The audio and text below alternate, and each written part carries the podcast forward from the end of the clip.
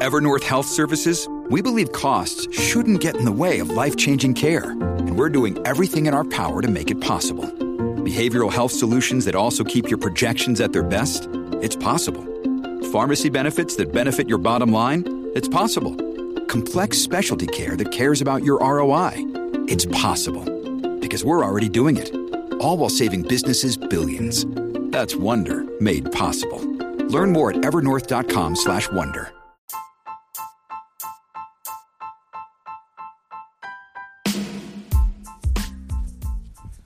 Hey there, welcome to the Tint. I'm your host, Scott Fellman, and it's time for another foray into the world of aquariums from a slightly different perspective. I have always been fascinated by environments which transform from, you know, dry terrestrial ones to these lush aquatic environments during the course of the year. I, I remember as a kid visiting a little like depression in a field near my home, which every spring with the rains would turn into a little pond complete with frogs, fairy shrimp, and other life forms. It was pretty cool.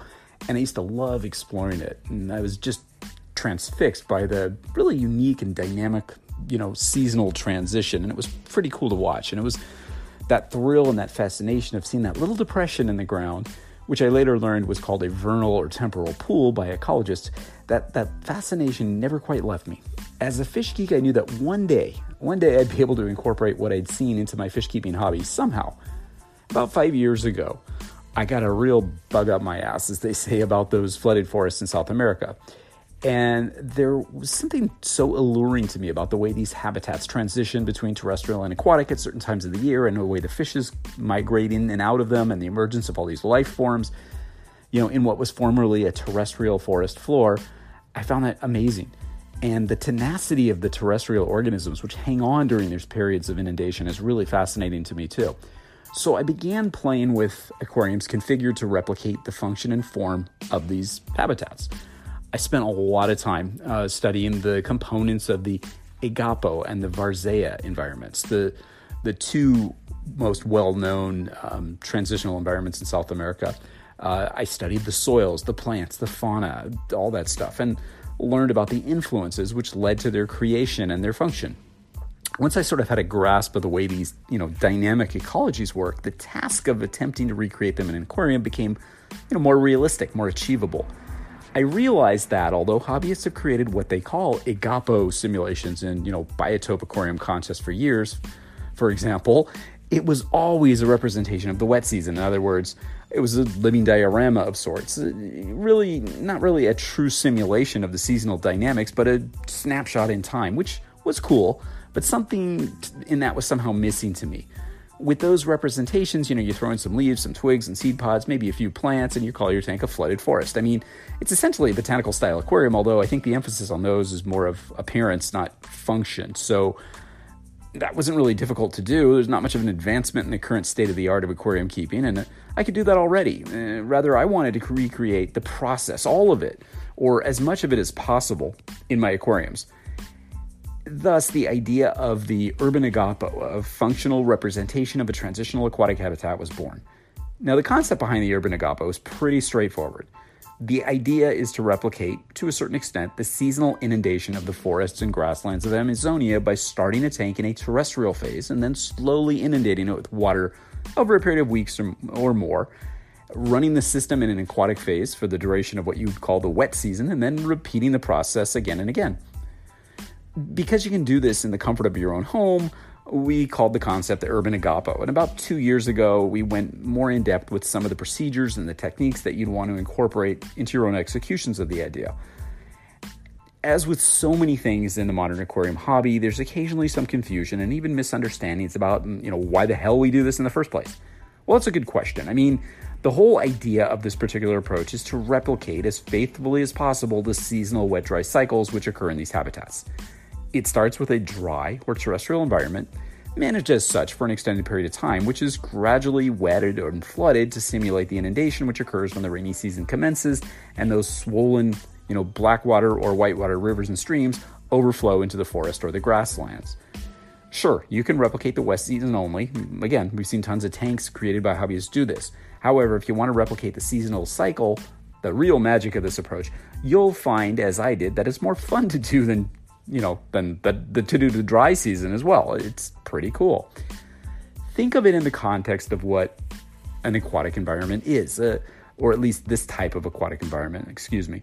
It's a flooded, it's a forest floor or grassland which has been flooded. So if you develop the hardscape, God, I hate that word, but if you develop the, the hardscape, the infrastructure for your tank with that in mind, it starts making more sense. Like, what do you find in a forest floor or a grassland habitat? Soil, leaf litter, twigs, seed pods, branches, and grasses and plants. Just add water, right? Well, sort of.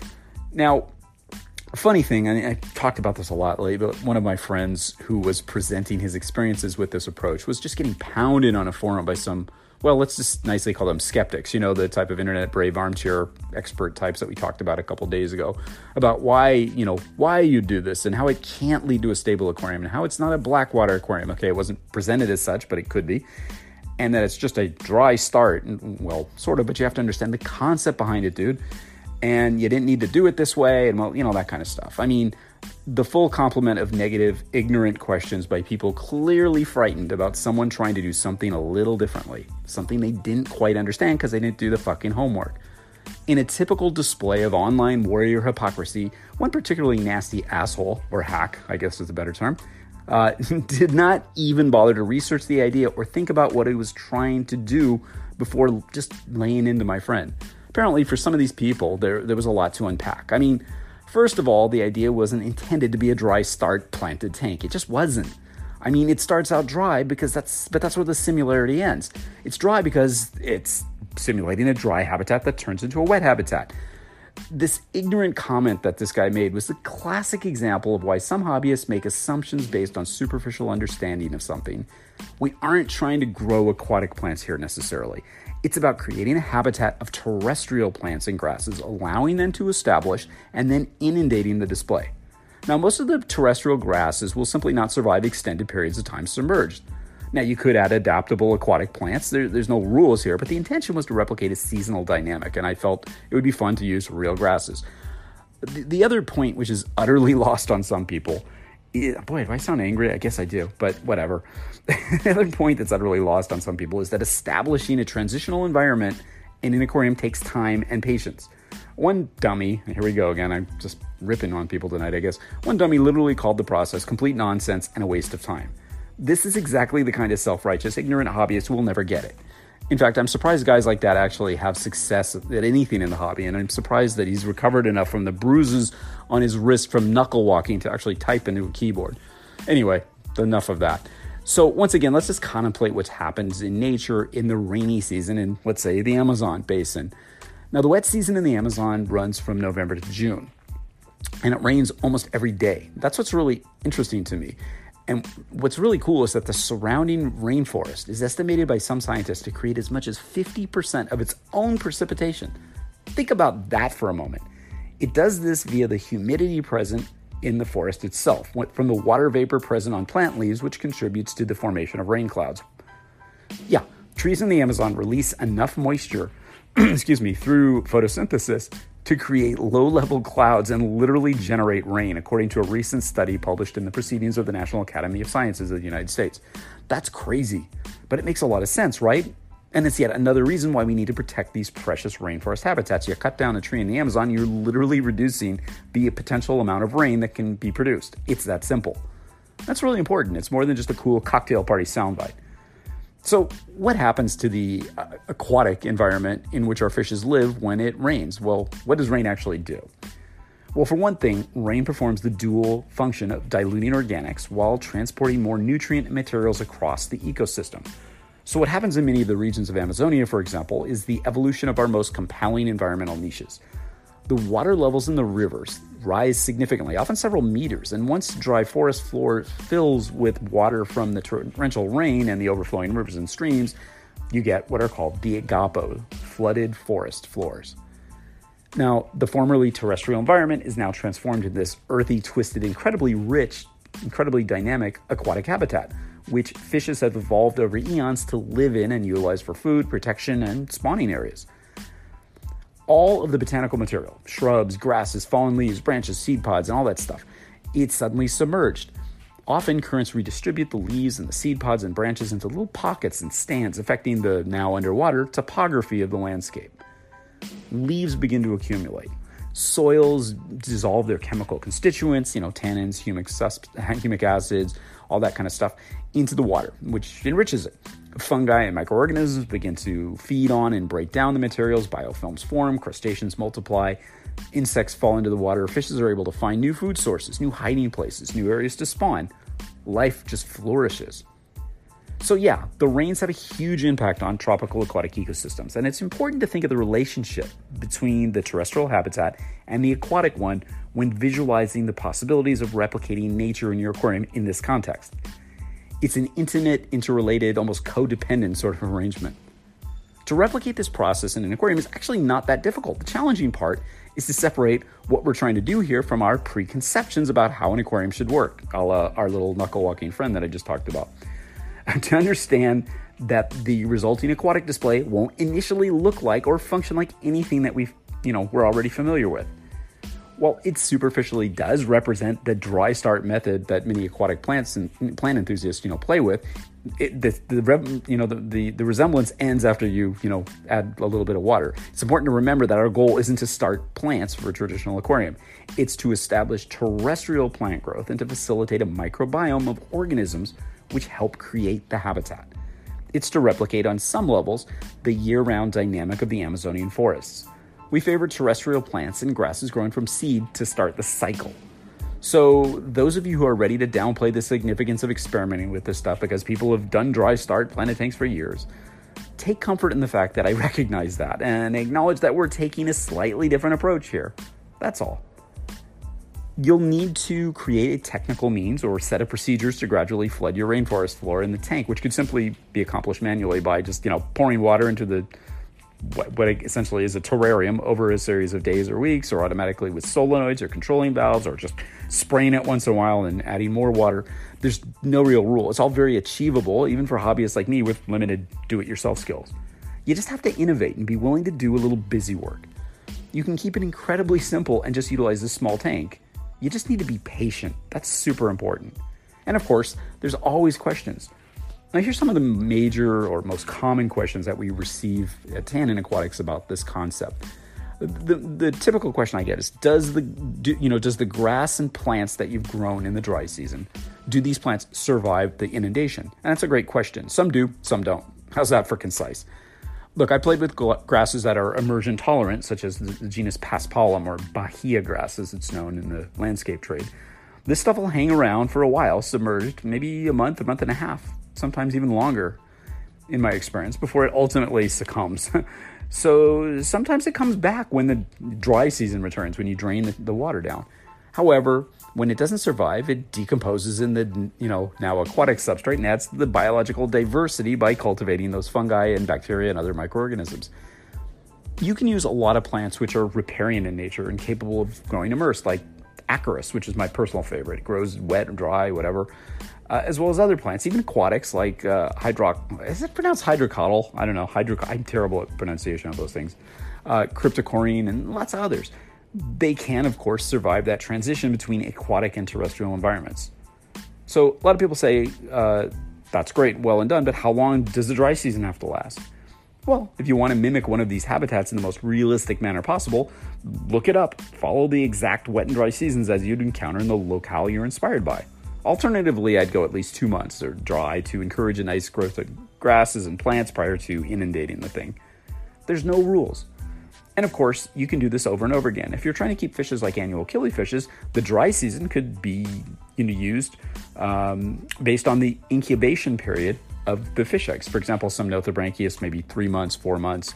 Uh, fishes like Pterolebias, Austrolebias, uh, some of the South American annuals, because some could be six, seven, eight, nine months. It, it, just depends. Know your fish.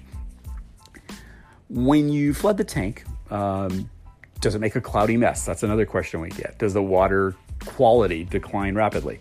Well, sure, when you add water to what's essentially a terrestrial planter box, you're going to get cloudiness from the sediments and other materials present in the substrate. If you're using one of our substrates, the Igapo or Varzea substrate, there's a lot of sediment material in there as well as some soil. It's going to be cloudy for a while.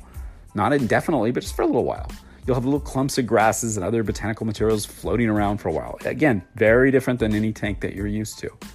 Surprisingly, though, in my experience, the water quality stays remarkably good for aquatic life.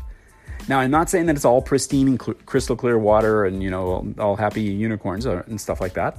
However, if you let things settle out a little bit before adding fishes, the water starts to clear up and a surprising amount of life, various microorganisms like paramecium, bacteria, etc., emerge. Curiously, I have not recorded ammonia or nitrite spikes following the inundation of my Igapo displays. That being said, you can and should test your water before adding fishes. It's just responsible to do that. You could also in- uh, dose bacterial inoculants like our own culture or others into the water to help. The purple non sulfur bacteria in culture are real extremophiles and they're well adapted to the dynamics of the wet and dry environment. You can even spray them on the essentially a dry environment and they'll adapt when it gets wet. Now, the other question people ask a lot is should I use a filter in the wet season? Well, you certainly can. I've gone both ways, using a small internal filter or a sponge filter in some instances. I've also played with simply using an air stone. Most of the time, I don't use any filtration. I just conduct partial water changes like I would in any other tank, although probably a little more frequently, and I, I take care not to disturb the substrate too much if I can.